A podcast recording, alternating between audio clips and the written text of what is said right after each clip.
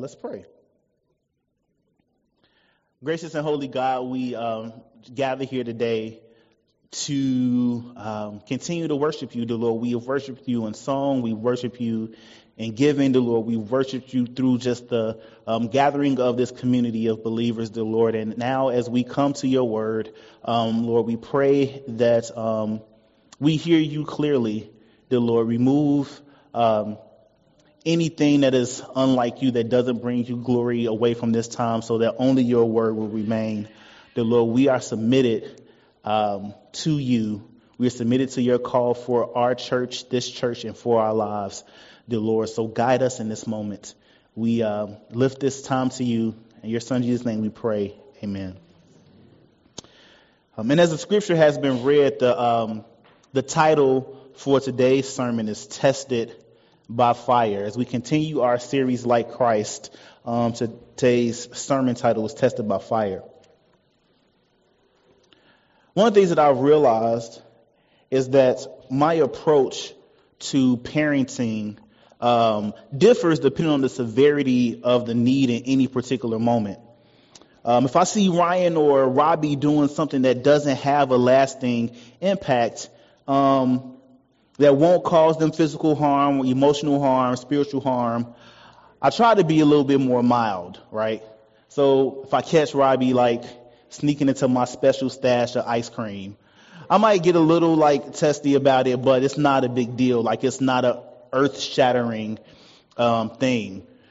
But there are times, as many of you know, who have who are parenting now, who have had kids who um, are having kids, that there are times in their development that they start to do things that may be a little bit more detrimental. Um, and your response is a little bit more different. And I'm learning that now because I made Ryan cry uh, yesterday because my tone with her was something that she had never experienced. And, and part of the problem is that like Ryan is almost two and I think that she's like hitting that terrible two phase a little bit earlier. So she's just starting to do like really dangerous stuff that's driving me crazy. Like she's standing on chairs and she's standing on tables and she's like reaching for everything and putting like crayons and pens and flowers in her mouth. And I'm like, Ryan, stop.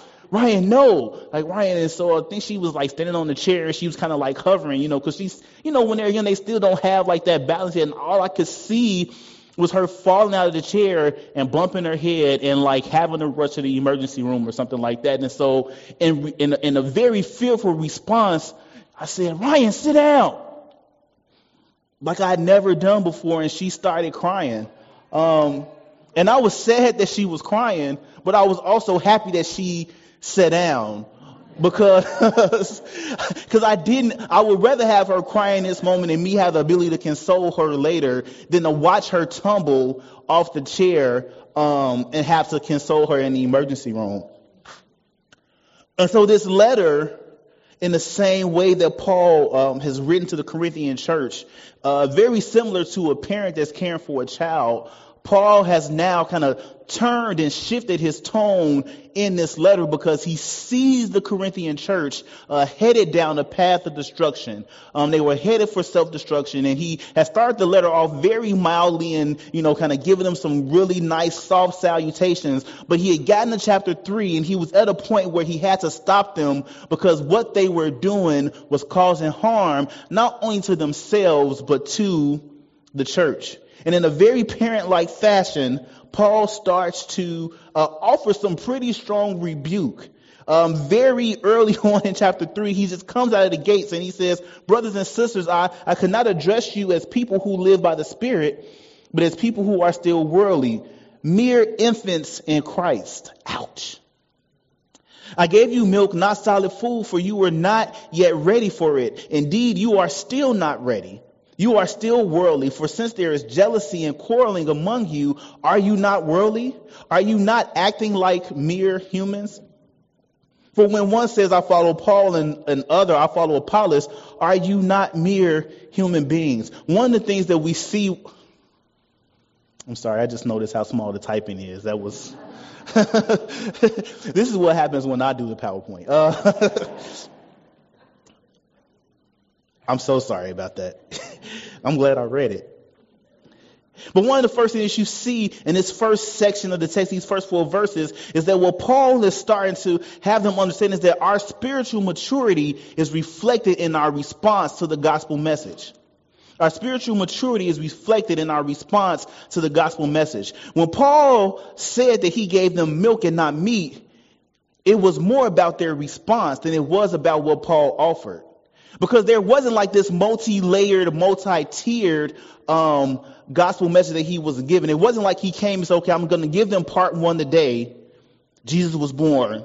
And I'm going to come back because they're not ready. No, Paul came with the entirety of the gospel message, which was that Jesus Christ died on the cross and that our ministry should be shaped by the ministry of the cross. He, he came and he delivered that message to them. And the reason that he was saying that they were immature was because of how they responded to the message. Because like a child, Instead of taking the message of the cross and allowing it to be their guiding principles, instead of taking the message of the cross and allowing it to be what set them free from the thoughts and the practices of the world, they actually use the assembly of believers to, to, to, to re-oppress the folks that the Lord has just freed through the message of the cross. What do I mean? If you think about little children before we parent them correctly and they grow up to be healthy, emotional, um, well-adjusted uh, youth, right? Because we're all amazing parents. Children can be extremely self-centered. It's all about what they want in the moment. Like they don't have impulse control. They don't have any control over their desires. They'll just eat until they get sick. They'll play until they pass out. You know, it's me, me, me. It's mine. You, you guys act like you ain't never had kids before. I mean, you, you, you know what I mean? Like, like kids is kind of, it's all about like what, what they want, right? And so the Corinthian church was kind of acting out in the same way. They had been given spiritual gifts. They had been given this ministry of the, uh, of the church. And what they started arguing about was who was better because they were connected to who. Who was better because they had certain gifts. And this gift was better than this gift. And this gift was better than that gift. And all these different things. And so Paul is looking back as he is hearing reports from the different folks in the area who are sending him letters and saying like, hey, you know that church of Corinth that you started? They're going crazy. Here's what they're doing over there. And so now he's responding by saying, there was immaturity there when I came, and I'm still hearing that there's immaturity happen. And the reason that I see the immaturity is based on how you all responded to the gospel. Because you didn't use the gospel to set you free, you used the gospel to oppress. You didn't use the gospel to spread the love of Jesus Christ, you used the gospel to cause separation. And so now you're running around and you're jealous and you're angry and you're competing and you're pitting one against each other like a bunch of kids. Anybody have those memories of being on the playground? It's like, oh, well, you know, he's a better basketball player than you. What are you going to do about it? So all this stuff is happening, and Paul is sitting back like, this is the church that I started in the name of Jesus Christ, and this is what you all are doing. And so Paul comes right out the gate in the first four verses saying like, listen, you all were immature when I met you. You're still immature now. Here is how I see the immaturity. And Paul is, is, is, is, discouraged. Paul is upset because he realizes if this isn't rectified now, that the trajectory that the church is headed is not one that's going to glorify God. It's not a trajectory that will bring more people to Christ and bring more people into a cruciform lives where they are willing to live sacrificially for the sake and the message of the cross. And so Paul has to stop it and he starts this, this part of the letter off with very strong words by saying, I gave you milk, not meat. You, you, you, you are wor- you, you, you are worldly. There's quarreling among you and this is not what the church looks like. You guys are acting like humans when you should be acting like people who are filled with the Holy Spirit. And what is coming out of your actions is not Holy Spirit guided actions. Brothers and sisters, what, what Paul is trying to get us to understand in this particular part is that more than what we say or more than how we identify ourselves, you can tell a spiritually mature person by how they live out the message of the gospel. You can quote all the scriptures that you want to quote. You can show up to service every Sunday. But if your life is not conformed to the message of the cross, then you have not reached spiritual maturity and it will show. The next thing we see is this. If we read on verses 5 through 9, it says, What after all is Apollos?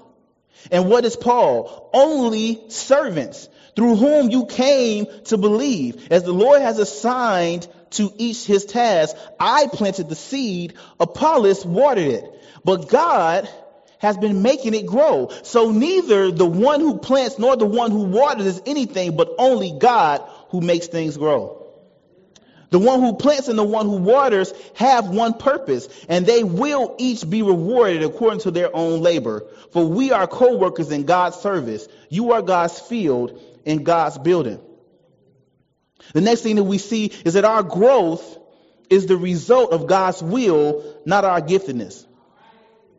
That our growth is the result of God's will and not our own giftedness. I remember when I first started preaching years ago, and I would listen to like T.D. Jakes and uh, Bishop Noel Jones and um, Dr. Kenneth Ulmer and all of these guys. You know, these guys were amazing preachers and they had these really amazing ministries. And I would listen to their sermons. And what I started realizing is that I began to mimic their preaching styles because I was so impressed by how they preached and I was so impressed by the result of their ministry that I think I began to feel like if I could mimic what they were doing, if I could uh, reflect what they were doing, then the, I would have those same re- same results. And I told y'all before, like I grew up, you know, I'm black, so I grew up in the black church. My dad's a pastor. My dad's super charismatic, right? And so if you know anything about like um like black preaching, you know, like one of the things that's really um a part of a lot of black preaching in certain contexts is this thing that we call hooping.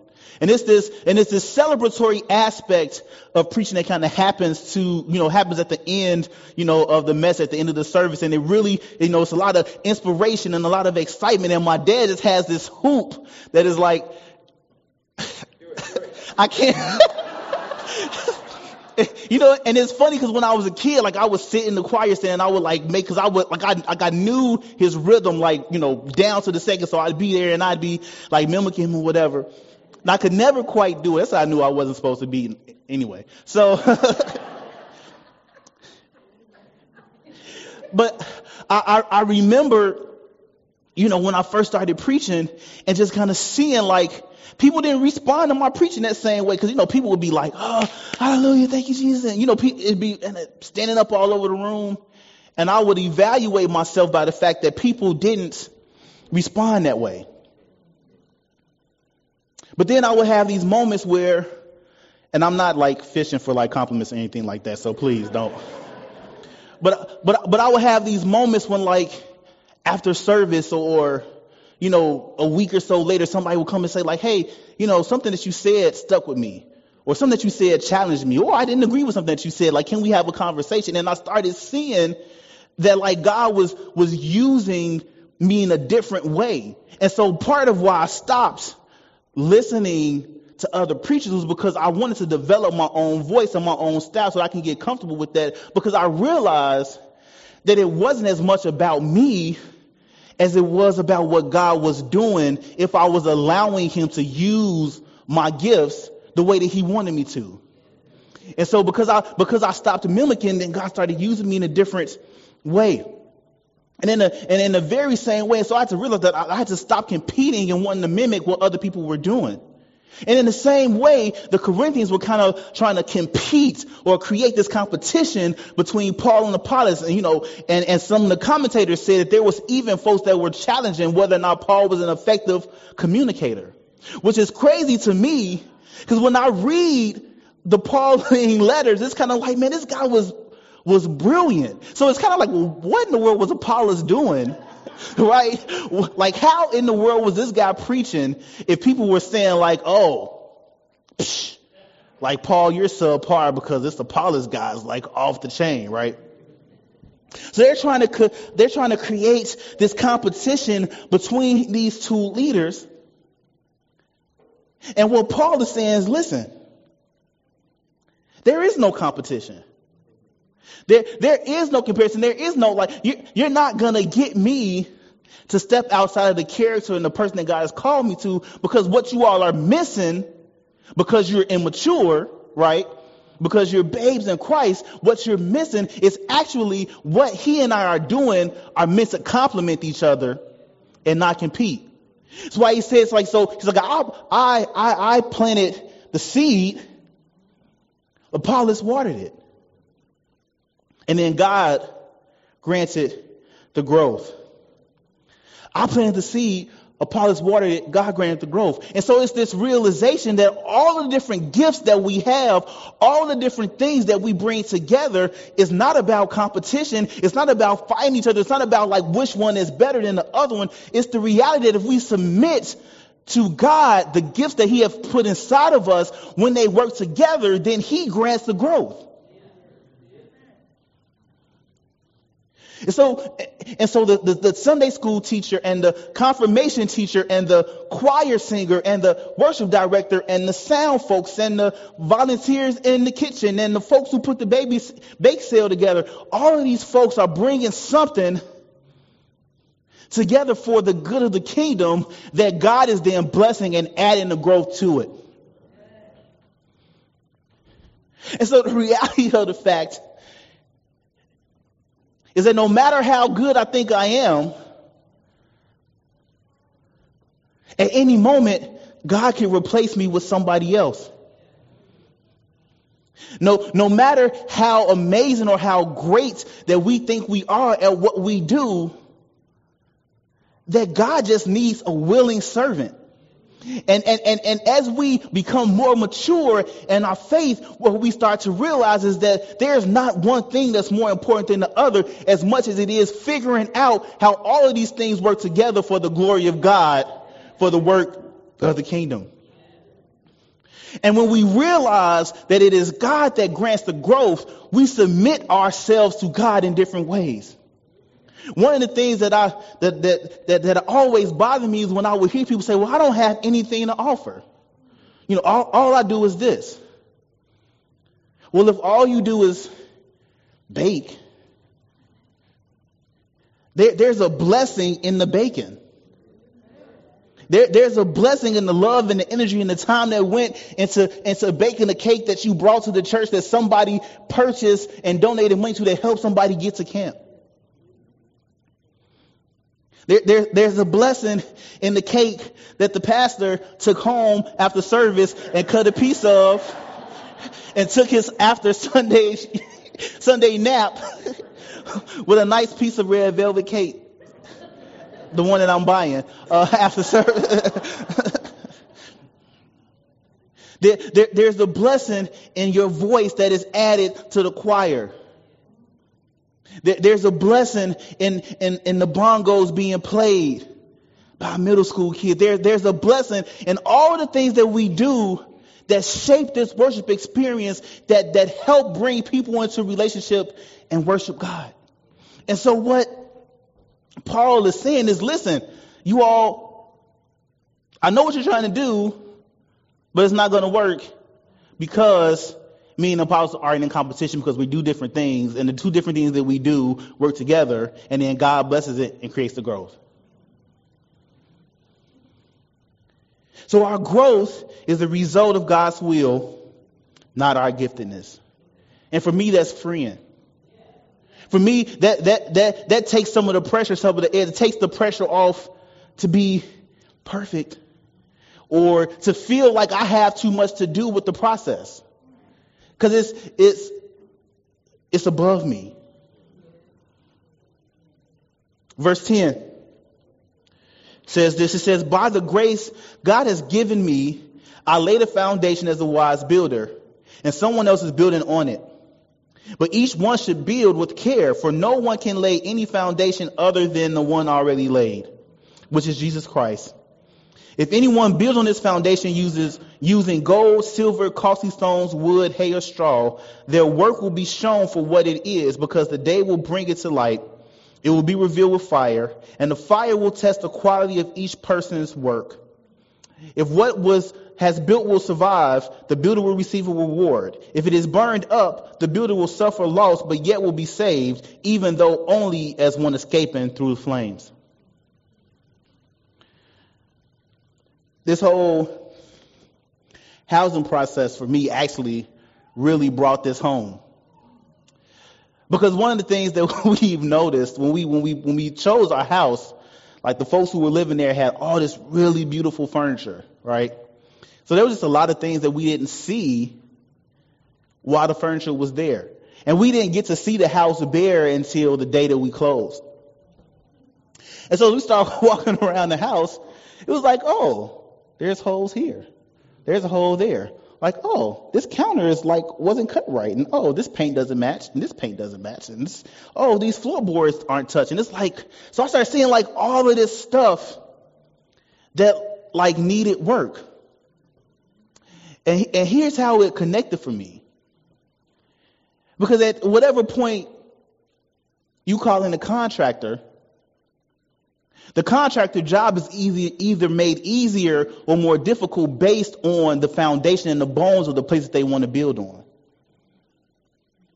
Are you following me yet? So in other words, if the person who has come before has done really good work, then the contractor only has to build on top of a foundation that's strong that was done well. And so it's as simple as just painting. But but if the contractor, the previous contractor's work is shoddy, then before you can even get to making improvements and changing things, you kind of got to go back and fix all of the stuff that was halfway done before you can even start moving forward. This same imagery, I believe, is what Paul is saying. Paul is saying that, that God has gifted me through the power of the Holy Spirit to lay you a really strong foundation, a foundation that was built on the sacrifice of Jesus Christ on the cross. And as we consider and we think about what it means to build on the foundation of the cross, how we build will dictate what stands ultimately when we're tested. So, in other words, as we build on the foundation of the church, if we're building through proper teaching and prayer and through community and through relationship and discipleship, when the hard things come, when we're tested by fire, when we're tested by the world, when we're tested by all these things that come to destroy the church, we'll still be here. But if the, if the discipleship is shoddy, if, if, if we're not becoming spiritually mature, if we, if we are not a strong community of believers who have developed deep relationships with each other, no matter what, any storm or any attack will tear us apart. And, and, and, so what Paul is saying is, listen, there's more important things to worry about while you're wasting time on creating competition where there is none. What we should be worried about is making sure that this church is built on a strong foundation and that anything that we are adding to the church is done with the best intentions and the best spirit so that when tests and trials come, we still stand.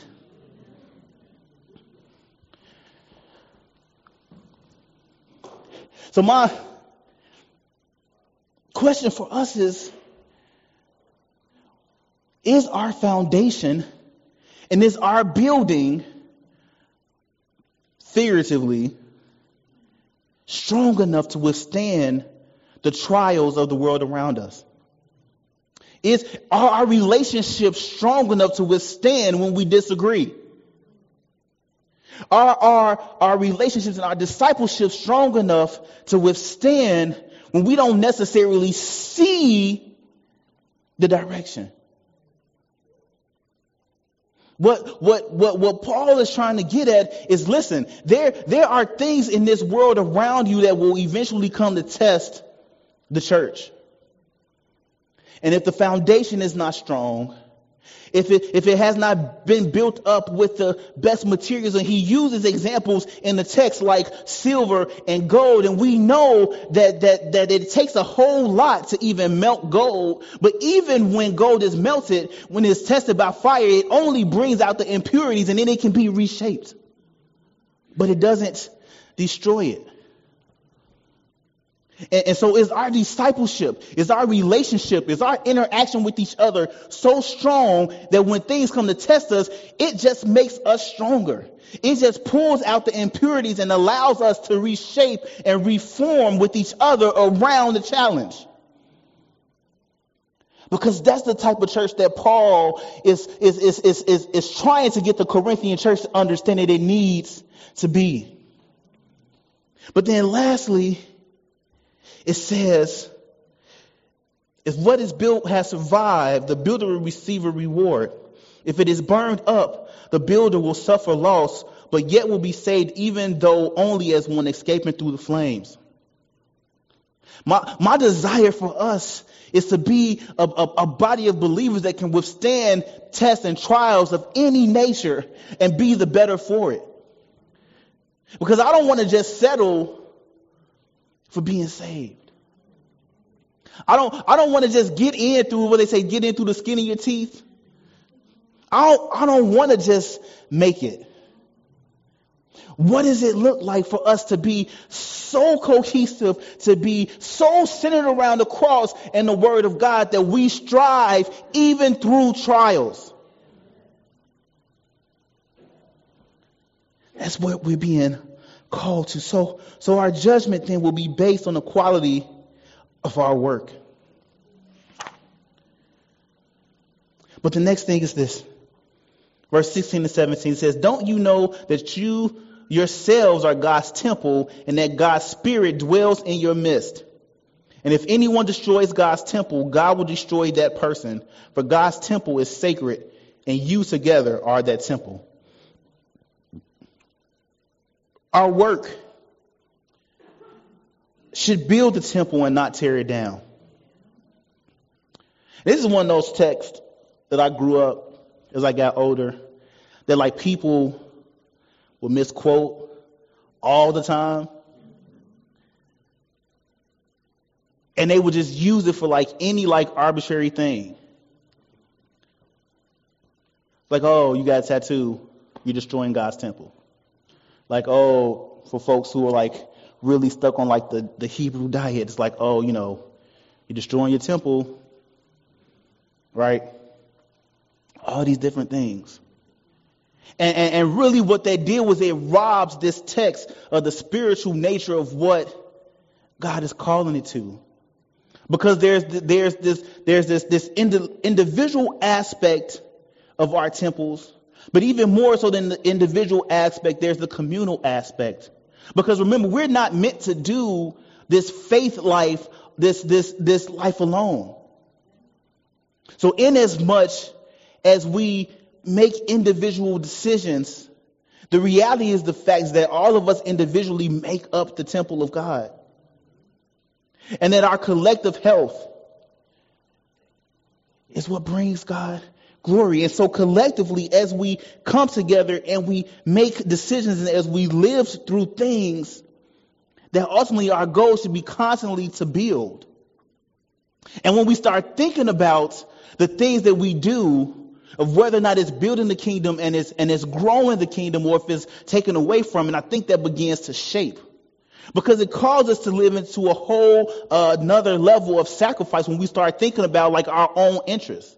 Because there'll be times where things will be better for the church that might not be great for me, but my desire to see the kingdom built supersedes my desire for my own personal comfort. Does that make sense? When we were living in Kent, it's probably like six months into us being there, we got this notification about this new tax that was being proposed. And so, you know, taxes, there's more money, right?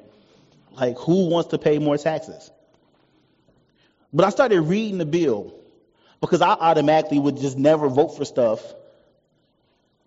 that raised taxes or raised fees. Like, just, no, I'm not doing it. It doesn't make sense.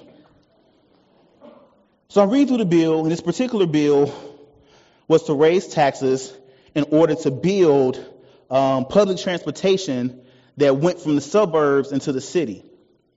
Because a lot of the jobs that pay more were in the suburbs, and anybody knows anything about the Pacific Northwest, it's extremely expensive to live out. It's like it's ridiculous how much it costs to live there.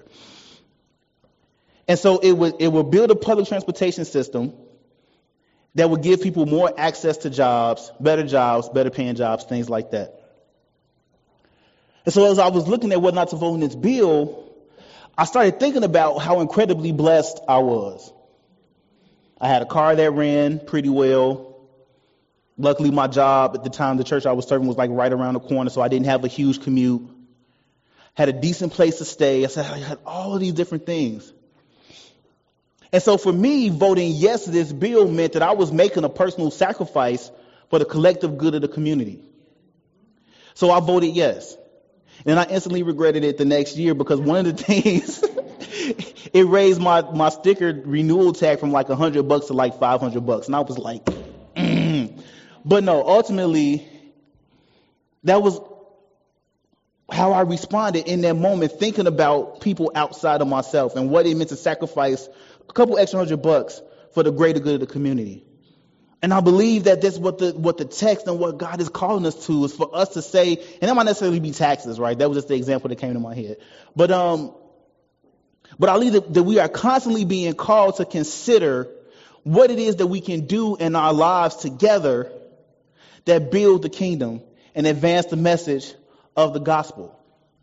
And so right here in this text, what and, and, and, even inside the church, having to decide whether or not the things that we are even doing collectively build the kingdom or tear it down. And so there may even be times, and I and I kind of challenge this and say there may be things that like that individually might not be great for you, but, but may be good for the church. There may be times where there's things that as a church we want to do, but if we aren't together on it in that moment, then maybe it's the spirit saying that this is not the right time right?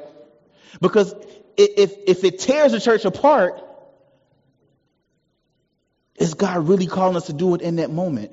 If Paul parted the thread through this text is unity. And so it's the it's the building up, it's the coming together. And so maybe it's a it's a slower pace when the pace needs to slow down in order that we can all get there together. Maybe it's some more things that need to be communicated so that people can have a better understanding of what's happening in the direction and communicate in a way that people kind of understand and can buy in. But the ultimate thing is that if if we're not concerned about building up the church and building up the ministry, then what are we really concerned about? And so what Paul is doing in this text is calling away immaturity. He's calling away selfishness. He's calling away competition. He's calling away all of these things that have absolutely nothing to do with the kingdom of God and the work of the cross that we're called to. So lastly, he says this. Verse 18. He says, Do not deceive yourselves. If any of you think you are wise by the standards of this age, you should become fools, so that you may become wise. For the wisdom of this world is foolishness in God's sight. As it is written, He catches the wise in their craftiness. And again, the Lord knows that the thoughts of the wise are futile. So then, no more boasting about human leaders. All things are yours, whether Paul or Apollos or Cephas or the world or life or death or present or future. All are yours, and you are Christ, and Christ is of God. I think this ultimate summation of the text is this it says, Our gifts, our church, our strategies, and our outcomes all belong to God. Ultimately, God is judging our faithfulness. God is judging our response to His word. So we can come up with the best strategies. We can come up with the best plans. We can be the best communicators. We can be the best orators. We can have the best voices. All of that stuff is meaningless if it doesn't honor God, because ultimately God is the one who decides what happens as a result of what we submit. My mentor tells this story of when he went to uh, this covenant church, this big covenant church.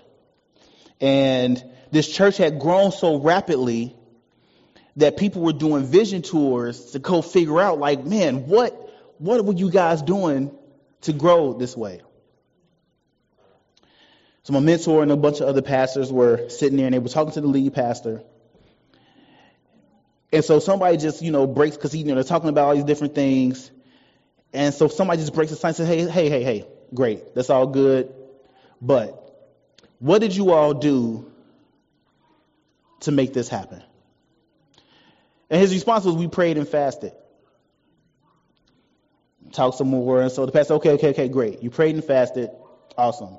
But what did you all do to make this growth happen? He says, Well, we prayed and fasted. He keeps talking. So a couple minutes post pass. He's okay. Great, great, great, great, great. Thanks. I get it. You prayed and fasted, whatever, super spiritual. But really, what, what did you do? And so finally the pastor is like, listen, I can tell you the programs that we created.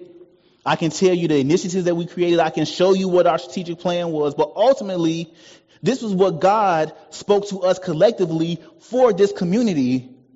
And the results that you see are more about us being submitted to God's will and God's direction for this place than it is about the things that we did. So yes, I can give you the framework, but it probably won't work the same way for you all that it worked for us because this is not what God is calling you to.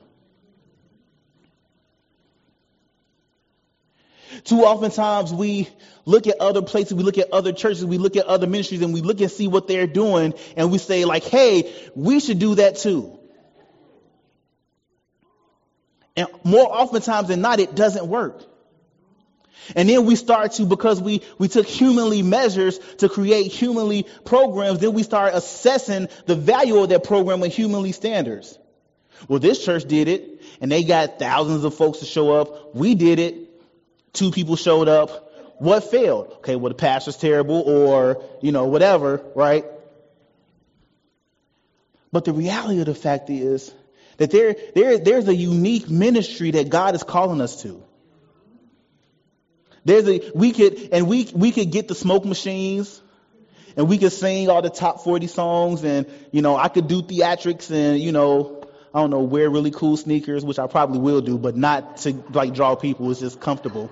Um, know, we can do all of those things in order to fit into a mold that was already created, or we can continue to submit ourselves to God in a way that allows Him to speak to us and tell us what He's calling this church on this corner to do in this community. We plant the seed. The seed gets watered. God grants the growth. But God's response to what we do is connected to how faithfully we follow His will, how He sees us mature, sees us work through the difficulties and the differences, to remove the comparisons, to remove all the things that have absolutely nothing to do with the kingdom of God. I believe we continue this journey together that as we are tested, as we've been tested, as we will be tested, by fire and by trials, that this work will stand if we continue to, to faithfully submit ourselves to God and faithfully shape our lives by the cross, which is a lot of suffering, a lot of sacrifice, a lot of hard work, and some glory somewhere down the road.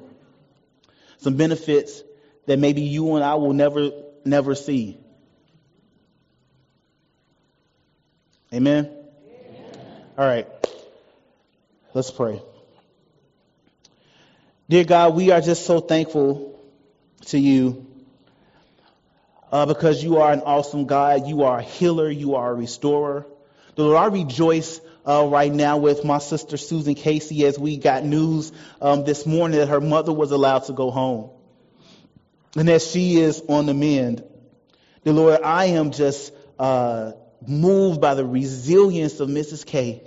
The Lord, at 96, uh, with the sharp mind and the will, dear Lord, to uh, just continue to just fight. So we are thankful for uh, for her life and for how you have uh, began to bring her back to fullness, dear Lord. We are thankful for Susan and for Marty and for Daniel and their family, dear Lord. We are just thankful as we continue to hear the stories of folks who even recently have gone through surgeries and have uh, come out and as they recover, dear Lord, as you are healing their body, dear Lord, we continue to lift up both uh, uh, uh Bob and Robbie House, dear God. We are just thankful uh, for the ways that you have um, just blessed them, dear God. Dear Lord, as I, as I glance out into the foyer and I see all of the, the gifts and the cakes that have been submitted, dear Lord, for the, the uh, the, the students going to camp, dear Lord, we are thankful that there are just so many people who care so much about making sure our kids have these experiences, dear God.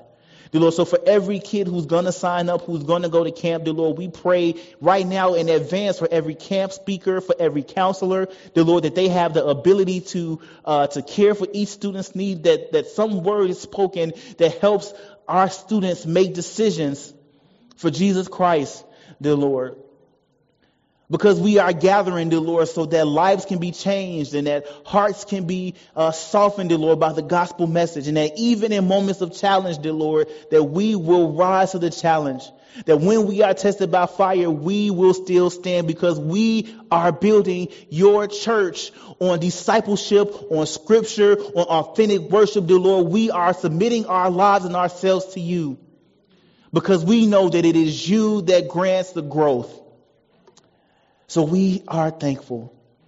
Dear Lord, we lift up the cares of this community to you, those that are spoken and those that have been unspoken. Because we know that you hear our prayers even when we don't speak them. So we say thank you. It's in your son Jesus' name that we pray. Amen.